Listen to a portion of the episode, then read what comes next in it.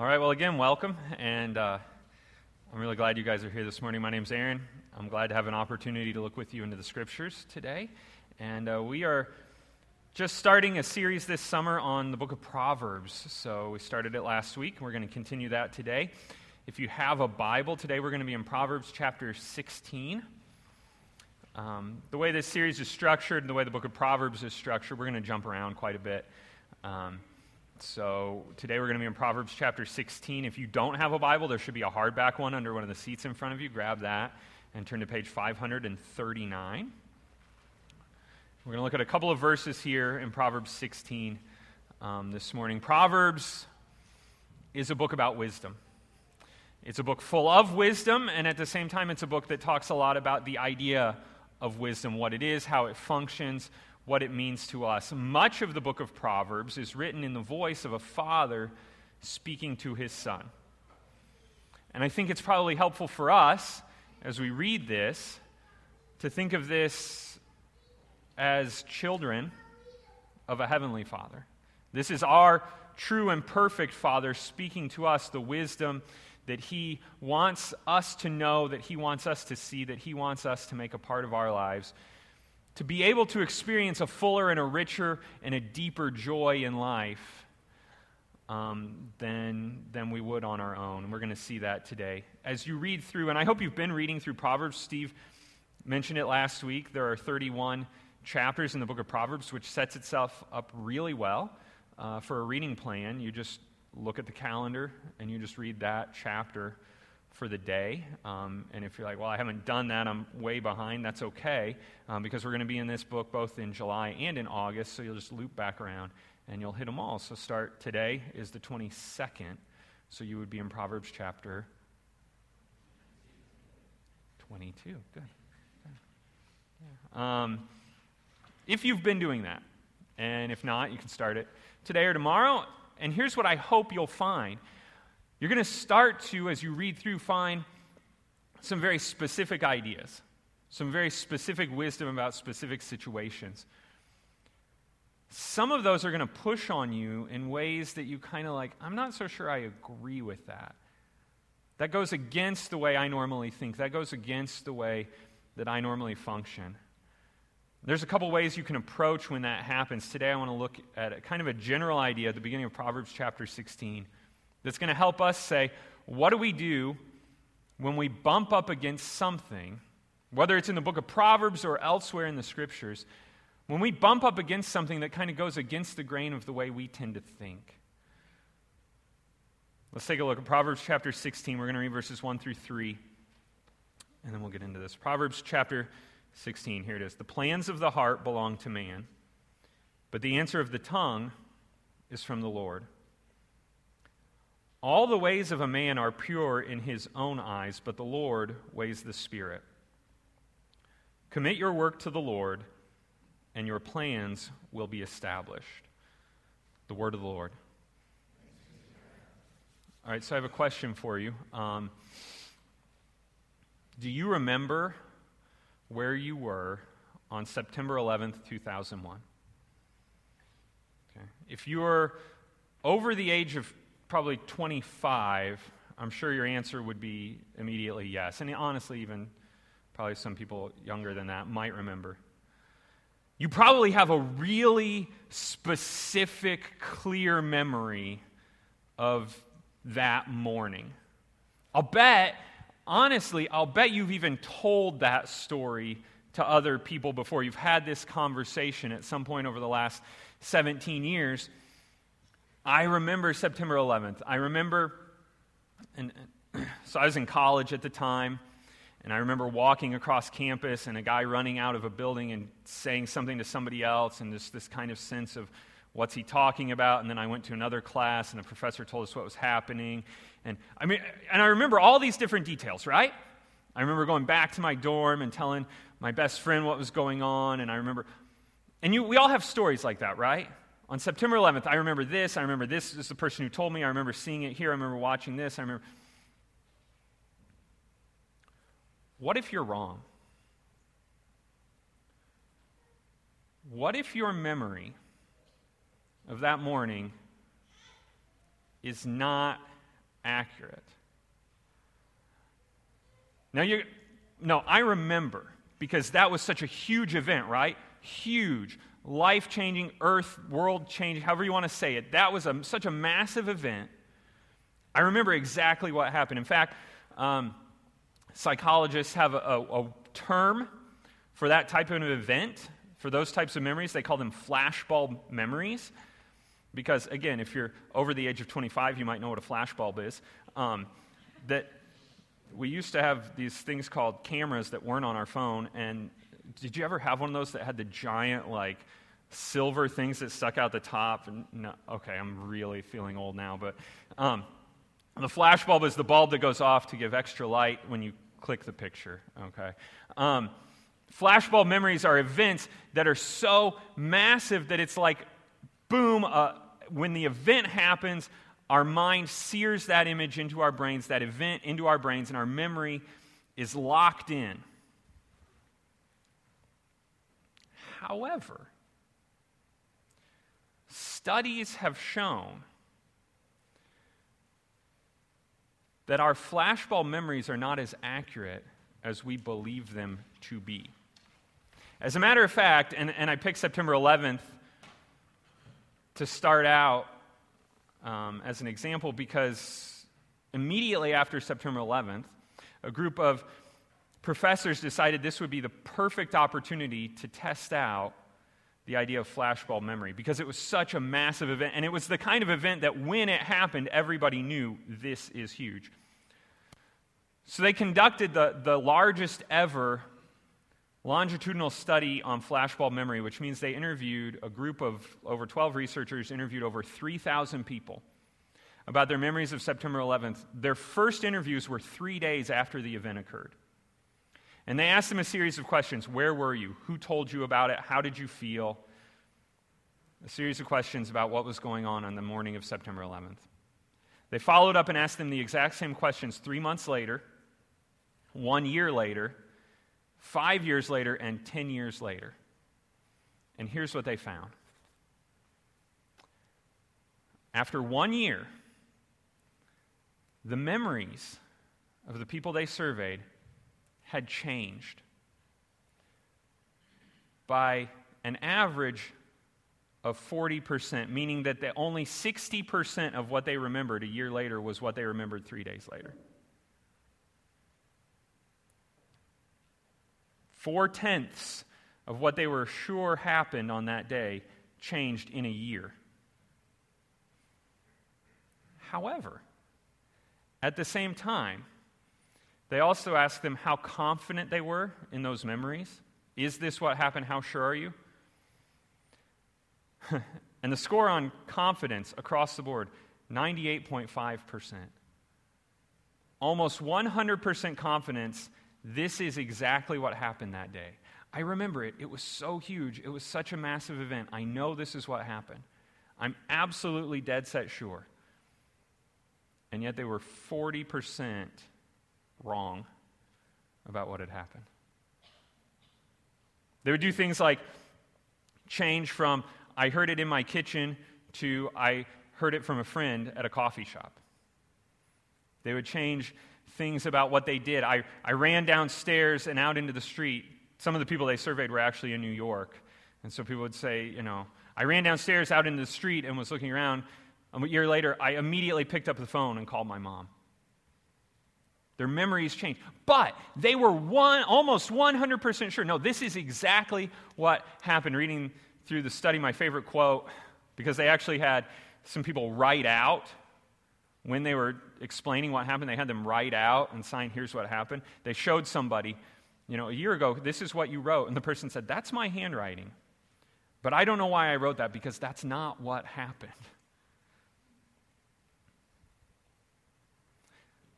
And then I've got to be honest, this, um, when I heard this and read about this, it bothered me a little bit, because I've always been somebody who, um, and, I guess this is repentance, this is pride. I've always taken some pride in my memory. I've always been somebody who's like, I have I have this amazing memory. I know all these stories. I tell people stories about when I was in kindergarten. I remember everything. I remember all the details. I, I read this and I was like, what if all that great memory I have is totally wrong? What if What if all these things that I'm like, oh, I have such a great memory, it's really just stories I've made up in my head?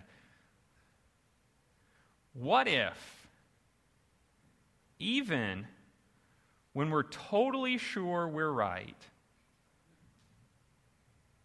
we actually cannot trust our own minds?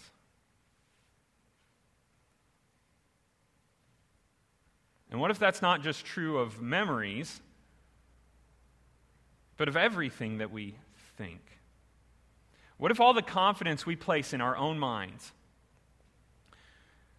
in our intellectual, emotional, internal processes, is misplaced? This is what Solomon's saying in Proverbs chapter sixteen. And he's warning us. And he wants to make it clear to us that when we approach the idea of wisdom, that the biggest problem most of us are going to encounter is not that we don't know what we should be doing. It's that we're going to convince ourselves that we're already going in the right direction, even when we're not. In Proverbs sixteen two, he says, "All the ways of a man are pure in his own eyes." In other words, we have an uncanny ability to convince ourselves that what we are doing is correct. We have a way of assuring ourselves that we're making the choices we make for pure reasons. And even, even when we lack confidence in our own abilities, even when we lack confidence in our own intelligence, we still assure ourselves our motives are pure. We convince ourselves that the reason we're doing things is true and is honest. All of the ways of a man are pure in his own eyes. I see myself as heading in the right direction. I see myself as doing things for the right reasons. But look at the second half of the verse. But the Lord weighs the spirit, which means this: God sees into us in a way that we do not see. And he knows us in a way we don't even know ourselves. And he understands our motivations and our flawed reasoning and the way we try to convince ourselves that what we want to do is what we ought to do. And God sees that. And he knows that, and he understands that. And when he speaks, he speaks outside of that in a way that's true, but we have in our hearts our own twisted motivations, and when we hear what he's saying, many, many, many times what he says sounds wrong. And then we go through mental gymnastics to convince ourselves that no, we're right, and we're just misunderstanding what God's really trying to say, because what he's really trying to say lines up with what we already want to believe. And we have a way of contorting, you could even say twisting, God's word to make it fit what we already believe and what we already want it to say. Our minds are really, really good at making sure we do what we already want to do. You're really good at talking yourself into pretty much any purchase you want to make, any relationship you want to be a part of, any conversation that you want to have, any activity that you want to do. Your mind is really good at talking you into it and convincing you that it's a good idea. But God looks at us, and Solomon's reminding us here, that he sees beyond the surface level, let's call them excuses, reasons, motivations that we create in our own minds, and God sees something deeper. And it's really important that we understand what's at stake here. Skip down to verse twenty-five in chapter sixteen. He says this, "There's a way that seems right to a man, but its end is the way to death." We convince ourselves, we assure ourselves that what we're doing and why we're doing it is correct. It seems right to us.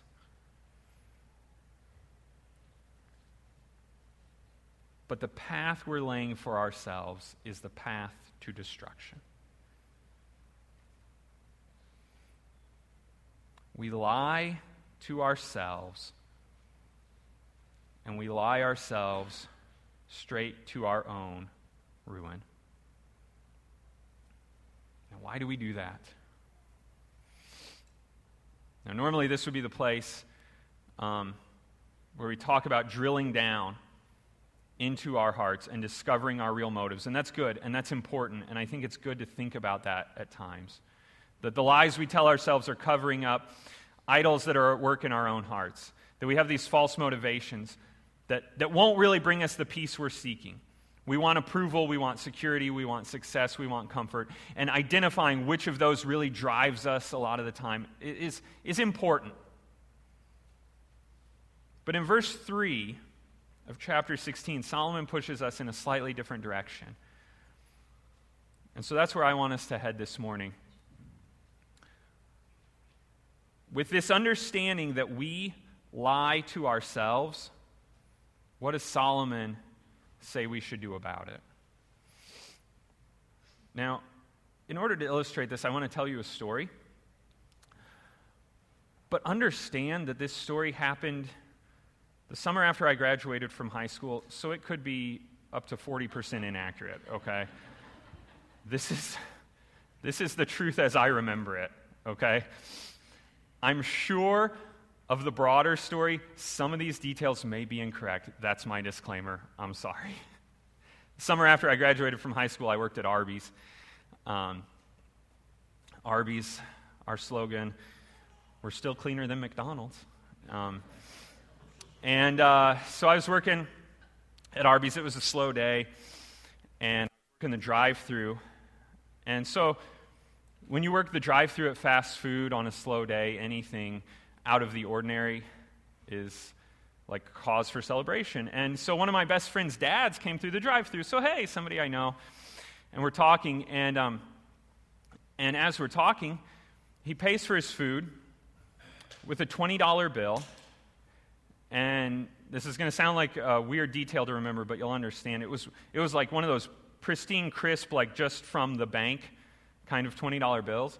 And then he goes, "Hey, by the way, I realized I never gave you a graduation present." And so he hands me a twenty dollar bill, which was, again, one of those, you know, like brand new. And so I'm like, oh, he just went to the bank. He has some twenties. And so I go, "Well, thank you. That's that's really great." And I was really appreciative. And I did what I used to do back then um, when I was really good at money management. As soon as I got off work, I drove to uh, a store and bought a C D. Um, not, sorry, C D, not a certificate of deposit at a bank. I wasn't investing the money. Um, I was buying music. And um, so it was at this store called, it used to be a, a music and uh, entertainment store called On Q. I'm sure they've all shut down now. Um, I got to work the next morning. And we had these pins, these special pins, and the manager explained to me, so here's what's going on with these pins. Something really weird happened last night. When we made the bank deposit, we had a counterfeit twenty dollar bill. Well, that's bizarre. That's interesting. Yeah, and On Q had one as well. And I'm like, oh, well, that's fascinating. And so here's what we have to do from now on. Whenever you get anything a twenty or larger, you have to take this special marker. And you mark the bill, and it'll turn gold if it's real. And if it does anything else, it's probably, it's a counterfeit. It's not real money. Real money, when you mark it, it will turn gold. And so from then on, that's what we had to do. I um, I didn't feel the need to pipe up and explained that I was probably the person who passed a counterfeit twenty at the music store. Um, I assume there's a statute of limitations on those types of things, and so I'm sharing it with you this morning. Uh, but here's the point of that story, in as far as it's sixty percent true. What we were supposed to do from then on was check to make sure that anything that we got in that was of value was true. And the way we checked it was by marking and knowing what that marker would do to a true twenty dollar bill. They did not give us training on how to spot counterfeits. I don't know if you've ever heard this, but in the F B I, when they train agents to look for counterfeit money, they don't give them a lot of counterfeit money to look at. They give them real money to study. Because the more you become familiar with the properties of true money, in this case, then the easier and the quicker you will be at spotting a fake or a forgery. Giving the, the agents in the F B I a whole bunch of forgeries to look at would not be very helpful. Even if they gave them fakes and real ones to compare,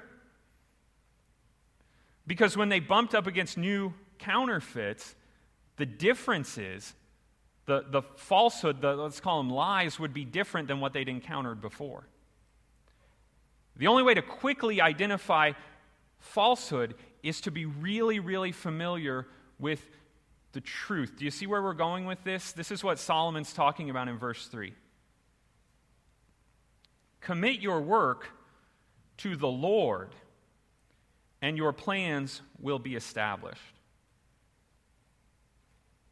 We lie to ourselves. We constantly, consistently, over and over present ourselves with counterfeit truth. We constantly give ourselves fake wisdom. We tell ourselves over and over again, this is the way to true happiness, this is the way to peace, this is the way to comfort, this is the way to security. And we don't recognize it, because we become so immersed in our own lies that they start to sound very, very true. The solution is that we need to spend more time examining the truth. We need to immerse ourselves not in our lies and trying to figure out how are we lying and why are we lying and what is this excuse that I'm making to try to convince me to do something look like and why am I... What we need to do is soak ourselves in the truth. And the beautiful thing about that is that what the Scripture teaches us is that the truth is a person. It's Jesus Christ. That Jesus said, I am the way and the truth and the life. I am the truth. Not, not just that he speaks the truth, but he is the truth. That any claim to goodness or wisdom or righteousness or peace or anything good or true should be measured against Christ and who he is and what he's done. In verse three, when he says, commit your work to the Lord, that, that phrase, commit your work, um, is a translation of a Hebrew uh, colloquialism that literally meant roll your works onto the Lord. Roll your works onto the Lord, meaning give everything, put the weight of everything, lay it all onto someone else, in this case, onto God. In other words, all of your plans, all of your decisions, all of your understanding, all of your wisdom, put the weight of whether it's true or not onto Him. Say, I don't know for sure what is true and what is false. Humble yourself enough to identify and to recognize that you lie to yourself and you're not very good at distinguishing the truth from the fact. And then say, but here's Jesus who is the truth. I'm going to put the weight of all that decision-making on him. We call that trust. What Solomon's talking about here is trusting God. To say that, look, I'm not on my own capable of determining right from wrong, good from evil, wise from foolish. All I can do is take what you have said and who you are and just put all that weight, all that authority, all that decision-making ability on you and just follow you. I'm just going to obey you. See, with God, obedience and trust are two sides of the same coin. It's really easy for us to say that we trust in Jesus in this sort of intellectual, um, apologetic sort of, I believe this is true kind of a way. But to truly trust in God will lead you to obey what he asks you to do. And you can't really have one without the other. You can't really obey a God you don't trust. And at the same time, you can't really know what it fully means to trust God until you have to obey him in a way that's difficult for you. It's easy to obey in ways that are already natural, right? There are certain things that you read them in the scripture or you come across them in life and they're just easy for you. You don't struggle with that. That's not what we're talking about here. We're talking about the ones that you read it, you hear it, intellectually you kind of know it, but at the same time it's hard.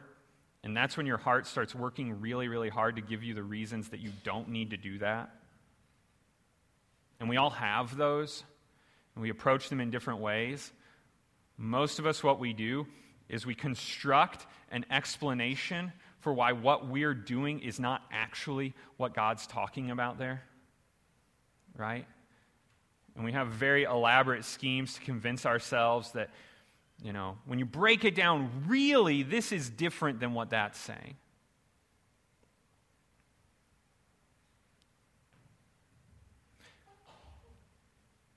But if you only obey God in the things that are easy for you to already do,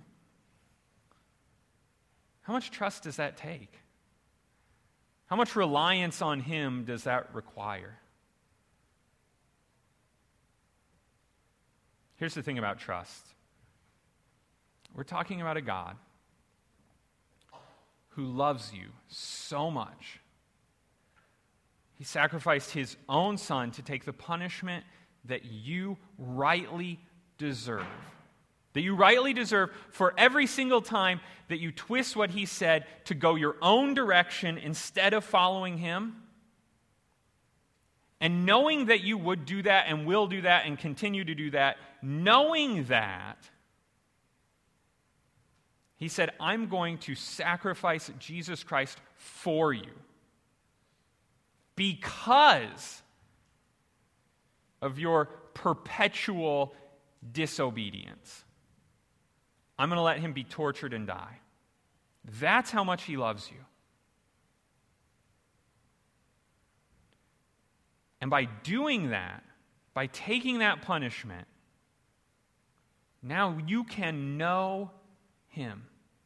Now you can have a relationship with him. Now you can follow him.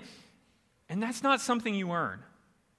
And you don't earn it by obedience. And so here's the thing, when we talk about obedience, we have to be really clear. Obedience is not what we do to try to get God to love us.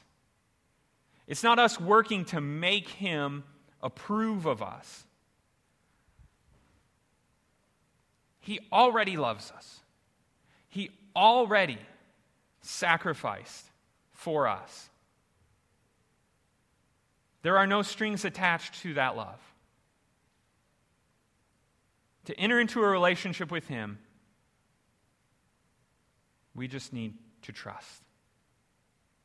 To trust in His sacrifice for us. And then out of that love for us, He says, if you want to have a fuller and richer and deeper experience of joy and of peace and of love in this life, then follow this way. And He gives us wisdom and He says, this is the path to deeper, richer, truer humanity. And even in that, his goal, listen, his goal is not for you to become a more moral person, to become a better person. His goal is for you to know Him more deeply and more intimately. And even as we try to follow and fail, we're reminded of our desperate need for Him. And as we fight against sin, as we actively say, this is what God calls me to do, and it goes against everything I want to do. Everything within me wants to go in this direction, and God's saying go in this direction, and we have to fight to do it. We are reminded of our own weakness and our desperate need for strength from Him. And He gives strength. And He reminds us of His grace and His love. And we're drawn again into a deeper relationship with Him. Over and over and over again, our hearts lie to us. And they tell us specifically many, many times two lies. And they feed off each other, and they just keep perpetuating each other. Number one, they tell us that disobeying God will fulfill needs that truthfully only Christ can fulfill. But our hearts tell us, no, no, no. Go against what He's saying, and there's joy, there's happiness, there will be the peace and the security and the contentment that you want. That's the direction you need to go in. And as we go in that direction, then the other lie comes up, and the other lie is this. What you have done is too much. You have gone too far. Your sin is too great.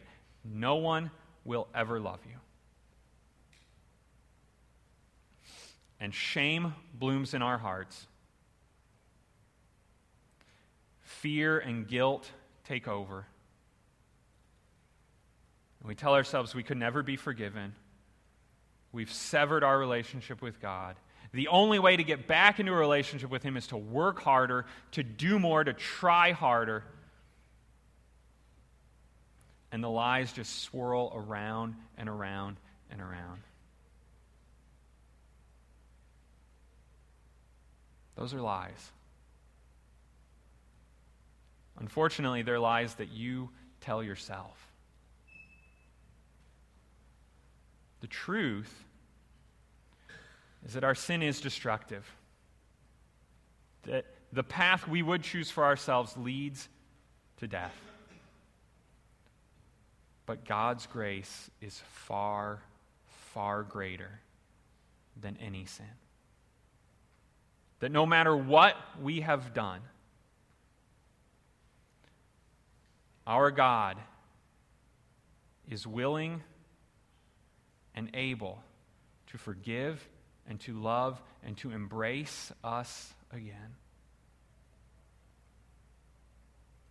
But we have to stop trusting in ourselves. We have to stop, as we're told over and over and over again, listening to our hearts. Instead, we need to know the truth. We need to know the one who is the truth. We need to roll our works onto him. We need to trust in him and him alone. Let's pray. In a moment, we'll share communion together.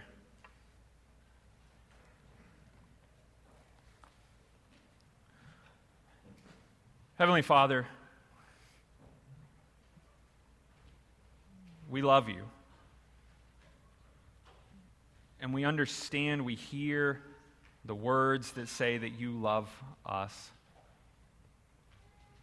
But so often our hearts lie to us. They tell us that your love is conditional. They tell us that your love is not enough. They tell us that the path that you say leads to life will actually lead us to death, when it's exactly the opposite that's true. God, we need renewed hearts. We need eyes opened to see you. We need ears open to hear your truth. We need hearts opened to believe you. So God, will you please give us your wisdom? Will you please show us you, by your grace the true path to life? And please lead us to walk down that path by the grace and power of your Son, Jesus Christ, we pray.